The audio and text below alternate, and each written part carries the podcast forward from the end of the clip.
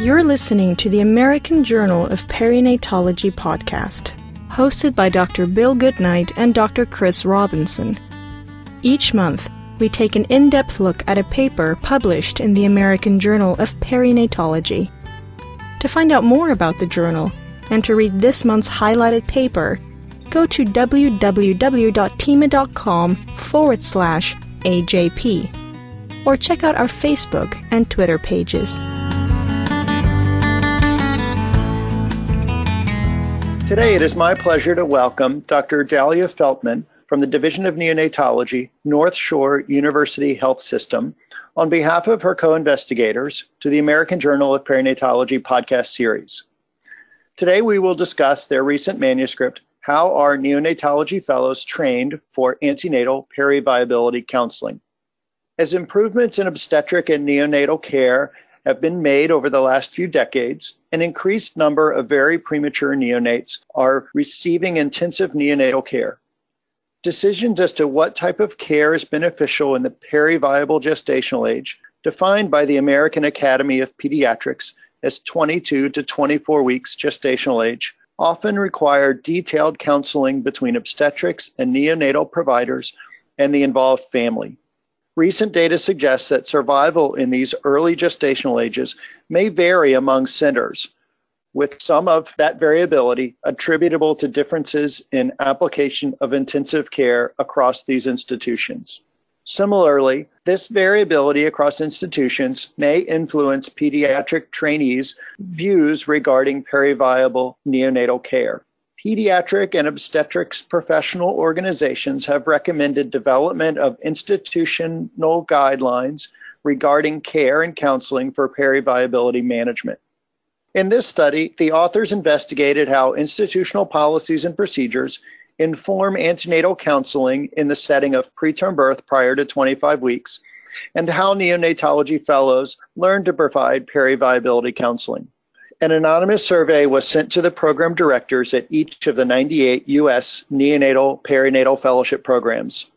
The survey questions were designed to describe the center's policies and procedures around the content and delivery of periviability counseling and to describe how programs teach fellows to provide this care and counseling. In describing the policies and procedures present during counseling and care, the authors found that 36% of centers had written policies, and there was greater variability in the approach to care within each center at 22 to 23 weeks gestational age compared to that at 24 and 25 weeks. There was no association between the presence of a written policy and options offered at each week gestational age. 16 and 30% of institutions reported using pictures or printed text, respectively, to describe survival outcomes, and 80% reported using multiple sources of data to determine these outcomes. Nearly all institutions reported that fellows were trained by observing senior neonatologists, with 52% reporting some role playing or simulation training. Program directors self reported that real life clinical experience and feedback from attending to fellow after direct observations were the most effective methods to foster counseling skills. Overall, the authors concluded that there is heterogeneity in educational experience of neonatology fellows for periviability counseling across programs. Advances in education could include learning from attending physicians, fostering joint consultation, and formalizing communication training. Dr. Feltman, thank you again for joining us today and congratulations on this manuscript. Thank you so much for having me. Can you describe your group's sort of underlying motivation behind this investigation? Sure. There were two pretty recent guidelines from professional organizations that came out in the last few years. One was the joint workshop that had members from the NICHD and Society of maternal fetal medicine, ACOG, the American College of Obstetrics and Gynecologists, and then the American Academy of Pediatrics. So it was a joint OB and pediatric based group.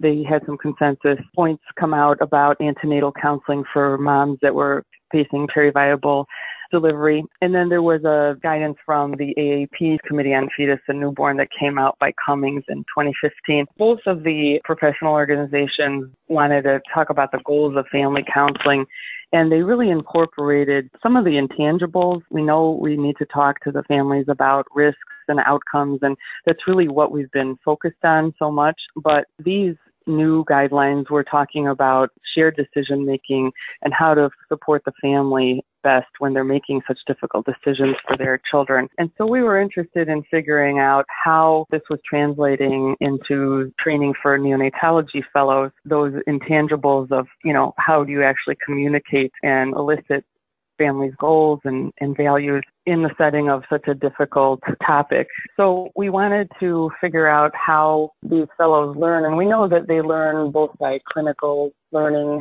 policies and procedures that their particular institution exposes them to, and then formal training, you know, what's their formal curricula as far as having these conversations go well. So those were the objectives of our study to really understand these training centers policies and procedures towards these moms, the clinical policies, and then figure out how they're actually training these fellows.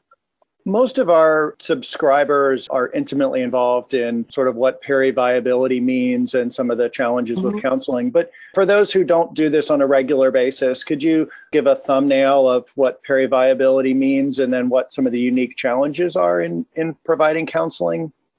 The bar has moved with time to younger and younger ages. That's what the peri-viability you know gestational age group really is. But right now, according to both of these guidelines, basically it's agreed upon that 22 weeks gestation up to 24 weeks gestation is kind of the what's called the moral gray zone where we don't know we're not fully convinced that intensive care treatments and resuscitation in the delivery room are always of benefit to these babies. And, you know, when you look at the principles, the four ethical principles, you're looking at, in this case, the risks and benefits. So you want to maximize beneficence for these babies, minimize non maleficence.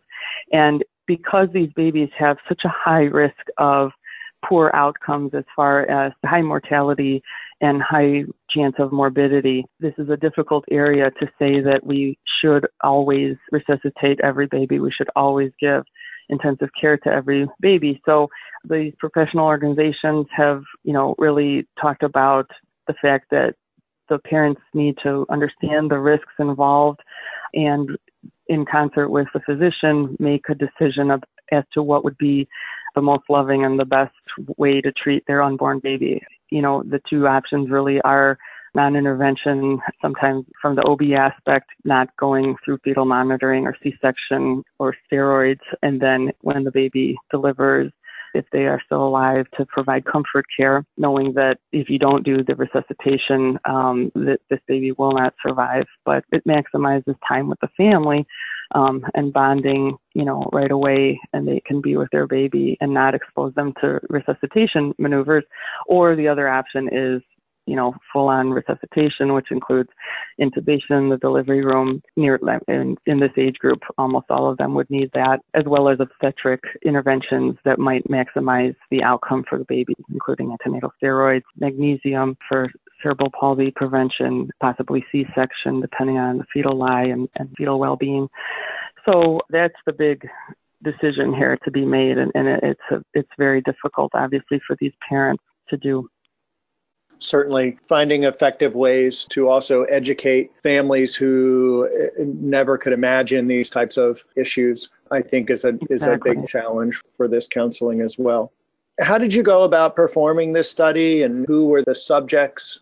How did you elicit this information so in the spring of 2016, we invited by email all of the U.S. neonatal perinatal training program directors. There are 98 of them, including Puerto Rico. And we asked them to do an anonymous online survey using the SurveyMonkey tool. And we asked them questions in the areas of what their clinical policies were at their institutions and what formal training was being done for the fellows, in addition to how they thought they prepared fellows for certain aspects, including some of the intangibles of, you know, some of the more finer aspects of formal communication training. That joint workshop that I mentioned before recommends preparing these fellows who are going to have these really difficult conversations with formal communication skills, and we wanted to see how they were addressing these issues.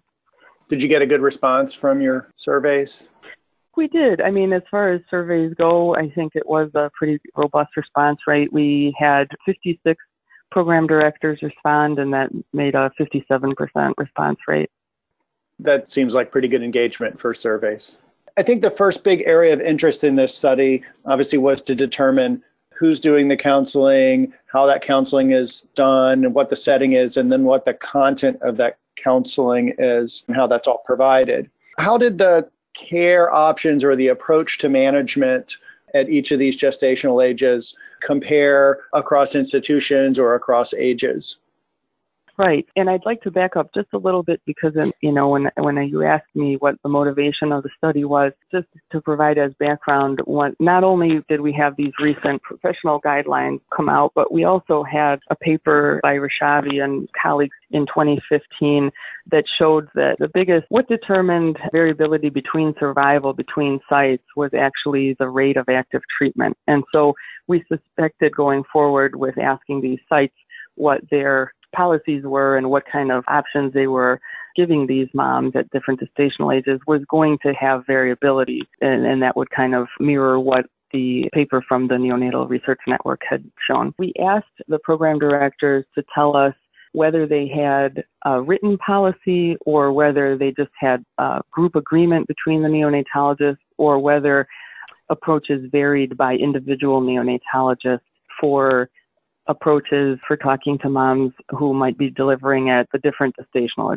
ages. So each separately, we asked about 22, 23, 24, and we included 25 weeks. So for the sites that had a written policy, and that was about a third of the sites, they had written policies across the board for all of those gestational ages pretty much. But when those that didn't have written policies, there was less group agreement and more reports of variability by individual neonatologists when you got into the 22 and 23 week areas. So that was an interesting uh, additional source of variability that these moms would be seeing and the fellows would be exposed to in their training. Not only were we seeing differences between the sites, but you were actually having differences between individual neonatologists. And so the fellows or the parents' experience might be different just depending on who was on call that night for that site. So we thought that was interesting. And then I can tell you about the options as well. So we asked them, again, at each gestational age, what were the delivery room options? How did they approach actually presenting, you know, that concept of either comfort care or resuscitation were both options. Were they both on the table for each of these gestational ages or not? And we found that about a fifth of the programs that responded offered only comfort care for babies at 22 weeks, and 80% of the programs offered only life sustaining treatments at 25 weeks. Because shared decision making has really become you know, kind of a buzzword, but it's a concept that we wanted to explore in this. With shared decision making, the idea is that it's different than informed consent, where in informed consent, you lay out all the options, you lay out the risks and benefits, and let the patient choose. With shared decision making, we're actually encouraged to give a recommendation or to hopefully, based on some of the values that we've elicited from the family, and kind of try to customize the plan that'll work for, for this family. And so we did ask whether comfort care was recommended or life sustaining treatments were recommended or were just no recommendations made and just both options were on the table. And so what we found interesting about those who recommended comfort care or made any kind of recommendation at 23 weeks, we found that 27% of the sites reported recommending comfort care for 23 weeks and 25% reported recommending life sustaining treatment. So it was nearly evenly split between what was being recommended at 23 weeks, which again kind of points to that variable training. And Ani Janvier, her group had shown years ago that the residents, this was for pediatric residents, depending on what the clinical experiences were and what the options were and the procedures were around periviability, really influenced the residents' views on periviable births. And so, you know, that you kind of figured that would happen, but they actually had evidence that it did. And so I think the fellows are certainly getting a different experience depending on where they are. And it might actually be difficult for them when they transition, if they transition to a place that has a different approach. That's not something we asked about. Certainly. You may have addressed this, but were you able to tell if the presence or absence of a written policy influenced the degree of group agreement in an institution? Well, we didn't. It was either they had to say that they either had a written policy or they went with group agreement. So it Got was it. either one or the other. But we did do uh, analysis to see whether having a written policy had any relationship to, you know, what options were being offered at 22 and 23 weeks, or how aggressive, how much they leaned towards comfort care, or how aggressive they were towards offering or recommending resuscitation. And that we didn't find the difference. That's interesting.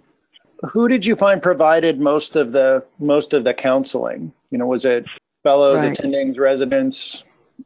So we asked whether they had policies on whether written or just agreed upon on who should perform the periviable consults, and we said during the day. So that's with the assumption that there's that full complement of, of the team and not the skeleton crew at night. And we found that only about 36% of the programs had agreement about who would actually do the consult. So we did find that most of the time the fellow was involved in some capacity. 23% of the time they were reporting that the fellow did it themselves. A quarter of the time it was the fellow and then the attending, and 29% of the time it was the fellow with the attending together. Nurse practitioners never were reported as doing the consults, though I know of places where they do. So obviously that's, you know, if we had more respondents, we probably would have picked that up. And rarely, like 16% of the program said it was just the attending typically doing consults. One big thing that came out of the joint consensus where, you know, OB and pediatrics or, or neonatology were finally working together because it's obviously important that they, they do work together. This is a confusing issue for moms already. And sometimes if OB and neonatology are coming at this from different perspectives and different goals, that could make it even more confusing. So one of the big recommendations was for co-counseling so that the MFM or OB team and neonatology would be talking to moms together so that they'd be a little bit more, everybody's on the same page. So we asked whether that was typically happening during the day, and only about 23% of the program said that that co-consultation was happening. This might also look different if you surveyed intensive care nurseries or NICU settings that weren't fellowship programs. It's possible that you might see a, a shift in who's doing that counseling. Absolutely, it'd be an interesting study to compare the you know the academic programs versus the community programs and what actually happens there. I also don't know if we might find you know pediatricians are actually doing the counseling in some of the programs, some of the sites that don't always have an in-house neonatologist or MFM. You know. So the second aim of your project, I think, was to determine how the neonatology fellows then received training in this counseling after we saw who did the counseling. What were the most common ways the fellows were trained to provide this counseling? Right. So we asked the program directors how fellows in their program learn to do these consults. And they were able to pick more than one option. But by far the most popular option chosen, 95% of the sites said it was observing senior neonatologists. That's how fellows learn it. About half the programs said formal lectures were also a way that they taught, and about half said role playing and simulations were being used. So what we found, something that really struck us though, since we already kind of talked about, you know, who we already asked who does the counseling typically, at least during the day. That was very different than how the fellows are actually learning it because what we found was 30% of the institutions reported the attending not even typically being involved in these consultations. So if observing the senior neonatologist was how these fellows were learning, I'm not sure where that learning was taking place in those 30% of the sites. And then for the other, the majority, the 70% of institutions that reported attending involvement, that wasn't always happening with the fellow and the attending in the same room. In fact, it seemed like only 41% of the time is, is when that was being reported. Now, clearly, you know, we have a lot of limitations here. We don't have every training program responding. We have training program directors saying what they think happens. We weren't asking fellows what really happens. We weren't taking notes as to looking at each consult and seeing who actually was in the room. But it was striking to us that these opportunities, luckily, this situation doesn't happen that often where we do have to counsel moms, but that means that the fellows aren't having many opportunities to participate in this in the first place. And then if only 40% of the time they're with us, the fellow and the attending together, you know, we're really not sure where that feedback, where the attending could watch the fellow and give feedback, that doesn't seem to be happening as often as it could. You also asked the directors to describe what they felt were the most and least effective training modalities. What was interesting out of that question? Kind of following with what we were just talking about, they rated the method that was most effective or most popular as being effective was reported as the attendings providing feedback to fellows after observing consultation. So again, we need to kind of increase those opportunities, I think. The least effective they thought was the didactic lectures, though 50% of them had said that's one way that the fellows do learn. Real life experience in counseling, again, that clinical experience was thought to be very effective. And then simulation was also thought to be effective. That can definitely kind of fill in the learning gaps when you don't have this clinical situation coming up so often. You know, you can still do role playing and simulation and, and others studied this and found that it did increase fellows ease with doing family meetings and get just more practice. It's more opportunity to practice. And then we asked also about parents in the NICU providing feedback to fellows directly, and they thought that was effective, but I'm not sure that that was actually being done, but they thought that would be a nice idea. There are some other papers that I'm sure you're familiar with that suggest that sort of doing simulated training or s- structured cases helps move an institution towards a more uniform approach to management in certain key instances.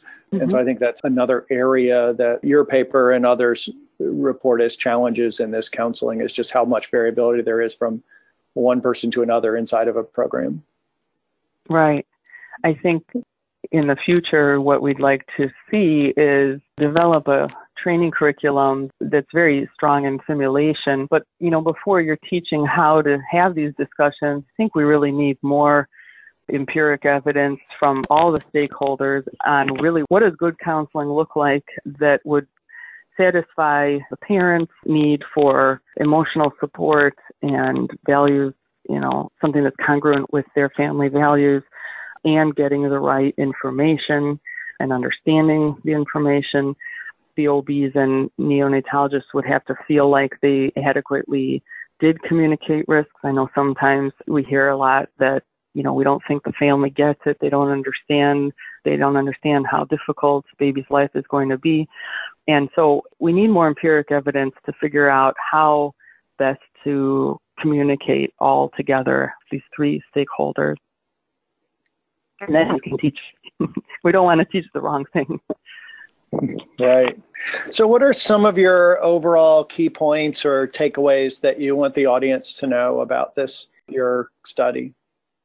We really touched on that simulation training, that it can supplement these uncommon clinical experiences. So, I think moving more towards that would be good. But, like I say, it has to be evidence based so that we are not going through the wrong motions again and again uh, with the fellows either. We did find a lot of sources of variability, and I think it might, if we could standardize approaches a little bit better, we could promote fairness between different patients, a little bit more uniformity for the fellows so that they don't get confused. So we could standardize who does the consults. Printed information is something we had asked how these people give information? Is it just verbally? Is it printed? Is it a video? Very few programs had printed information. Over 90% of parents that were asked about their prenatal counseling at a little bit older gestational ages in a study by Gautier, I believe, and Janvier, but I, I may be wrong on, on that first name. They found that, you know, 90% of parents wanted something in their hands, some kind of printed information. So that might be more satisfying. Certainly, you're in a situation where the parents maybe if you're hearing for the first time that they have to make this decision and, and once they've heard that maybe they're not remembering anything else that was said so having that printed information would be helpful. And then we found those sources of institutional variability and intra-institutional when you're relying on each neonatologist making a plan with the family that, that makes it difficult as well. Your study describes who does the counseling and looks at the heterogeneity among how people may counsel different interventions at different gestational ages. What did you guys describe about how effective your program directors felt giving the data and information about outcomes were to the patient, as well as then having that good two way or interpersonal communication between the provider and a relatively new to this situation family? I spoke a little bit about the intangibles of trying to learn how do you teach fellows to have those skills of empathy and, and promoting trust and honesty, certainly in a very short time, sometimes a very stressful time. If mom is active labor, you know, there are going to be constraints to how good the communication can be, but how can we, even in those situations, kind of optimize that communication? And so we did ask the fellowship directors to rate their teaching of interpersonal skills in counseling. They all thought that they were strong or very strong in fostering the growth of physician empathy, but some reported weaknesses in addressing the parents' spiritual needs and giving parents emotional support. And so I think that kind of shows that disconnect that while we are all trying to have empathy and, and we do have empathy, sometimes there's a disconnect between what we'd like to communicate and how we can actually show that empathy by addressing parents' emotional and, and spiritual needs. And so I think that's where that formal communication training and a lot of practice with very directed simulation could really fill in that gap. Those top things that we asked about were you know, everybody thought they were doing a pretty good job of teaching fellows how to convey the information. So the mortality and the morbidity and that mm-hmm. communication of risk. But then it was that interpersonal skill set that was shown as being weaker. And not surprisingly, it just shows us a place that we can work on things. Well, Dr. Feltman, thank you again very much for joining us today. Congratulations again on this very timely and important area of work. And I just want to again say thanks very much for joining us today. Thank you, Dr. Goodnight, and thanks for giving us the forum to talk about this issue, which I think is important and has a lot more study that's necessary to be done. Wonderful. Thank you again. All right. Thank you. Bye bye. That was the American Journal of Perinatology podcast. Thank you for listening. During the recording of the preceding podcast, Dr. Feltman referenced a study by Gauthier and Janvier. The study she intended to reference is personalized antenatal consultations for preterm labor, responding to mothers' expectations by Gaucher et al. in the Journal of Pediatrics 2016. We apologize for any confusion in this reference. You can find out more about the journal at www.thieme.com forward slash AJP or check out our Facebook and Twitter pages. If you enjoyed our podcast, please rate us on iTunes and join us next time.